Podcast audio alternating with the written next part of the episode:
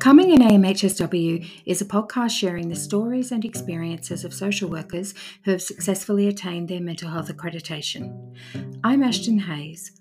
I'm an AMHSW in private practice and I specialise in supporting social workers through the process of mental health accreditation.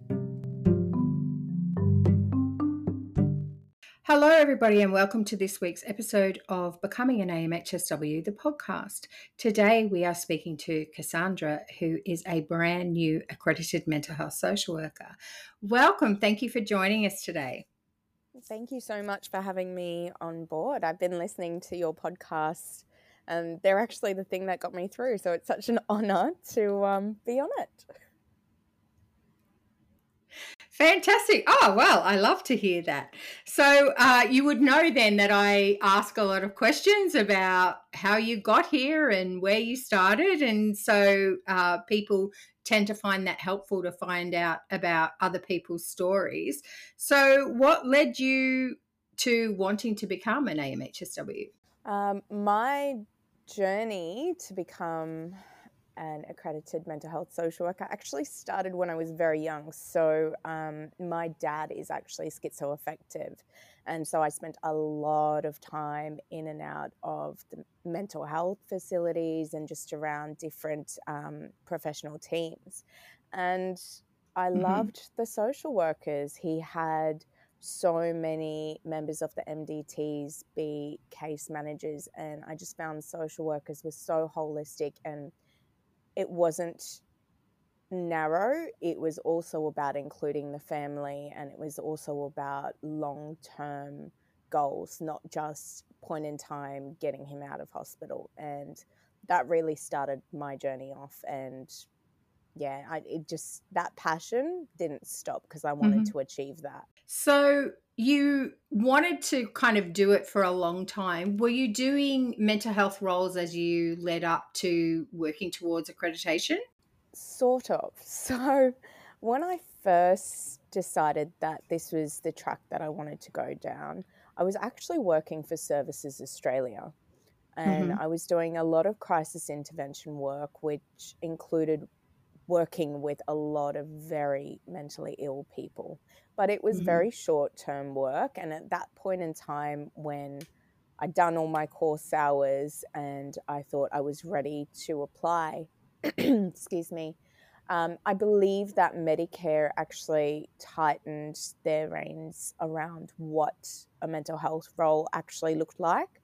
Mm-hmm. So that was a little bit disheartening. That was about, I think, four years ago. Mm-hmm. And um, so I started the process all over again. and um, to do that, I got myself into health. Okay. So that would be state health department yes. that you're talking about? Yes. Yeah. New South Wales okay. Health. Yeah, that's right. Yeah. Okay. Mm. So, what was the role that you were doing there? It was a lovely role um, working with over 65 um, therapeutic rehabilitation. So I was actually going into their homes following very long stints um, inpatient. Mm-hmm. And it was just transitioning them back into the home and supporting them through their rehabilitation. So, as you can imagine, that's quite painful. It mm-hmm. takes mm-hmm. a lot of mental strength. And so, I would do therapy with them to address their depression, to address their anxiety, and to really try and set some clear goals around why they were doing this and what they wanted to achieve. Mm, wow, that sounds like a really interesting role. It was fantastic. Prior to getting that role, I had never thought about working with um, over 65 mm-hmm. clients. Um, I can tell you, it was such an enjoyable experience. It was so lovely. All the stories that I heard, and just mm how welcoming people are into their homes as well. It's really interesting, actually, to hear you say that. Um, I was looking through some of the Facebook groups today, and somebody mentioned something about uh, being disappointed about their placement because it was in um, a space that was working with over 60s and they had wanted to do something else. Mm-hmm. And a lot of other so- social workers were really supporting that student and saying, you know, it's actually an amazing area to work in. But I think a lot of the time people are a little bit scared almost of working with over 65s. Would you mm-hmm. agree with that? Yeah, I think so because I I mean, you've got people who've got so much life experience and off the bat you're probably feeling quite insecure about the fact that maybe you don't. And mm. so you're wondering how can I go in there and work with someone when I feel like a baby compared to them. But at yeah. the end of the day, as social workers, we don't go in as experts on someone else. And that's something that you make very clear to them, and you're learning from that experience as well. As long as they mm. understand that's what you're doing, I think most people will find they actually quite enjoy that. Yeah, I think that's a beautiful point that you just made about the fact that social workers see people as experts in their stories. So, here's the question that people want to know the answer to all the time, and that is how long did this process take you? So, quite honestly, it's taken me about six years because, like I said, when I started and I thought I was ready to go, the mm-hmm. goalpost did slightly change. But, mm-hmm. you know, after that, I had some babies, and then I thought, this is what I want to do again. So, mm-hmm. um, the long answer is six years. The short answer is obviously once I had my hours in place, then the application with a lot of encouragement and a lot of prompting from you it took me about three months to write. And in all honesty, I would have loved to have taken longer, but I decided I was going to go for it before the changes, the form changes came into effect um, earlier this year. So that mm. took me mm. about three months to write. Okay, yeah. And so you're what you're referring to about the form changes for anyone who doesn't know is that um, there was a change to the format of the actual application forms, uh, but there was no change to the criteria. So I always just like to clear that up in case yeah. people are unaware of that. So yes, you did work really hard. I know you really powered through to get it to get it done by that time. So then what do you think was the most challenging part of the process for you? I think this is a bit of a two parter because I feel the most obvious answer would be the writing the practice standards and the case study because the first thing I've really struggled with was not writing an assignment, but mm. actually one of the things that I, still to this day you said to me that's burnt into my mind and I kept saying to myself at the start of every new standard was write it as if you're talking to a peer, not writing yes. an assignment. And that was probably one of the most helpful things anyone could have said to me. Okay, great. And the other half of that answer is that just the mental roller coaster that I went through because yeah. I sat down in front of my computer to write this thing, and there were days where I just went, I can't do this. Why am I doing this? And then there were other days where I went, I know all of this. I've got all this experience. I can do this. so it was really a bit of a Jekyll and Hyde experience for me. And um, it really took a lot of support from, you know, yourself and um, just my loved ones as well. My husband telling me, you can do this. Mm-hmm. So really, it's that um, you know, that mental roller coaster that I struggled with equally mm. as much as actually writing it. it's a thing that I think everybody experiences. And a lot of people have this thing where they say, I don't think I can do this. It's just so hard. And I 100% stand by you know uh, support and stand by people who have that feeling because I certainly had it myself. I'm very open about the fact that it took me a year to write mine. But if you remember through this process, I was saying to you, you are going to get accredited. This is happening. And then I it happened. I, I remember, and I've got to say to you, it felt so lovely to hear that, to hear you say that, but I did not believe you. of course, now I know not to question you, but uh, it did help. Yeah, exactly. and I mean, I'm I'm not saying that people, of course, people should always question, but I think you know I'm I'm always very open with people about whether I think that they're ready to apply, and I would never you know be saying to somebody yes I think you're ready you should go for it if I really didn't believe that because it is a, a rigorous process.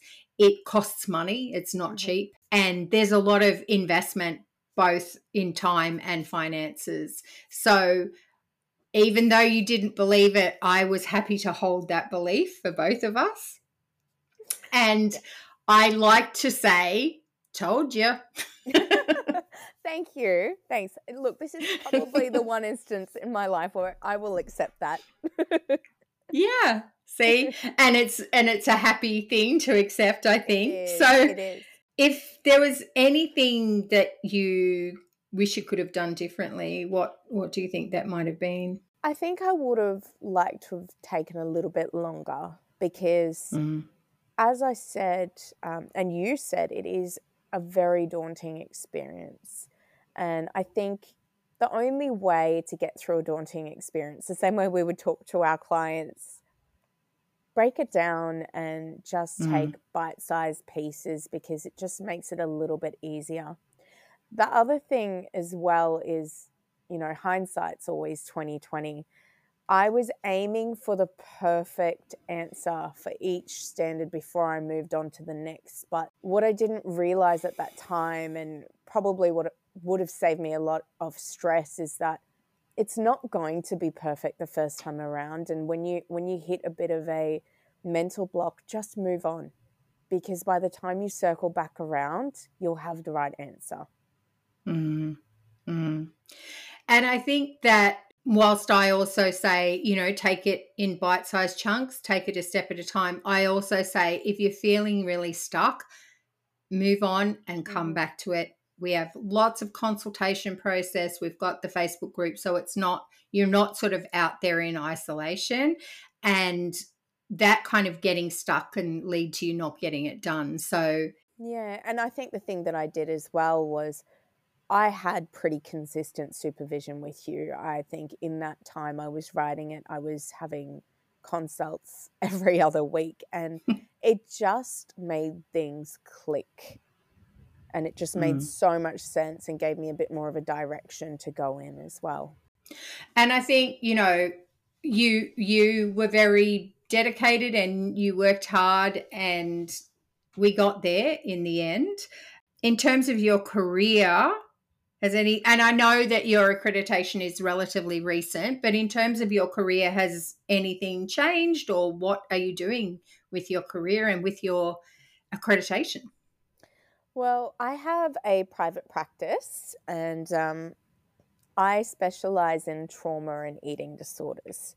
So, mm-hmm. my main pieces of work that I do with clients is either EMDR, CBTE or family based therapy. And all of those mm-hmm. things are very, very helpful when clients can access, um, you know, Medicare rebates. So that's going to be mm. the biggest change for my clients because the eating disorder plans, they require a year of treatment. Mm. And so they actually get that full year under Medicare, and that's really, really helpful. And that's going to make a big difference to a lot of people who wanted to access services but were maybe not mm. in a financial position to do so. It makes such a huge difference in terms of paying a fee where there's no rebate and being able to know okay I've got in the case of eating disorders I've got this this treatment and I can access access it and I don't have to panic you know, I'm trying to manage my eating disorder. I can't be panicking and trying to manage about whether or not I'm going to be able to pay for therapy. Absolutely. And even with the 10 sessions, it's just so important that people at least get access to the 10 sessions. as I'm sure you would agree with me, I think the 20, if we had been able to get the government to maintain the 20 sessions, it would have made a massive difference. But for now, even being able to have the 10 sessions means that people at least have an access have access to that that piece of rebate. So, then what is one piece of advice that you might give to aspiring AMHSWs? I think the one piece of advice would be to just do it. Um, I know one of the things I experienced quite heavily for a long time was feeling that imposter syndrome, and that's something that many clinicians that are incredibly skilled feel every single day. So, I, I work in a hub that includes a lot of different professions at a lot of different levels. Some some people have PhDs, and I can tell you every single one of them tell me that they also have imposter syndrome. The thing I think we need to realize as social workers is that we have incredible skills that are so holistic and so beneficial for the people that we work with out there. And it's really mm-hmm. important mm-hmm. that we give them the opportunity to work with us and to be able to access things like Medicare rebates. And even as a profession, it's really important that we are viewed as specialists in the mental health field because we have so many great skills that need to be utilized and quite honestly are being underutilized at the moment. So my advice would be stop questioning yourself so much and just do it. I love that advice. I, I think that's great. And I absolutely agree with you. And I just want to say thank you so much for taking the time out to share your story because I think that so many people do experience imposter syndrome and you know it comes up a lot and certainly I experienced it and and I think if we're able to just address our imposter syndrome and still move forward anyway you do actually end up getting there in the end. Start with some good planning and then eventually you'll get there. And that's what happened for you. And I'm so pleased that that's what happened for you. So thank you again. I really appreciate your time. Well, I wouldn't have been able to achieve this without you. So thank you for everything that you did. And it's my absolute pleasure to be on here. So thank you for having me.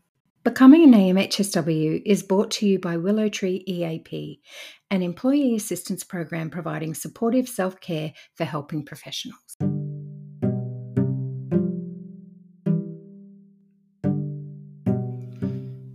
Thank you for listening to today's episode of Becoming an AMHSW. If you'd like more information about mental health accreditation, please email info at ashtonhayesconsulting.com.au. And please see the show notes for links to resources discussed in today's episode.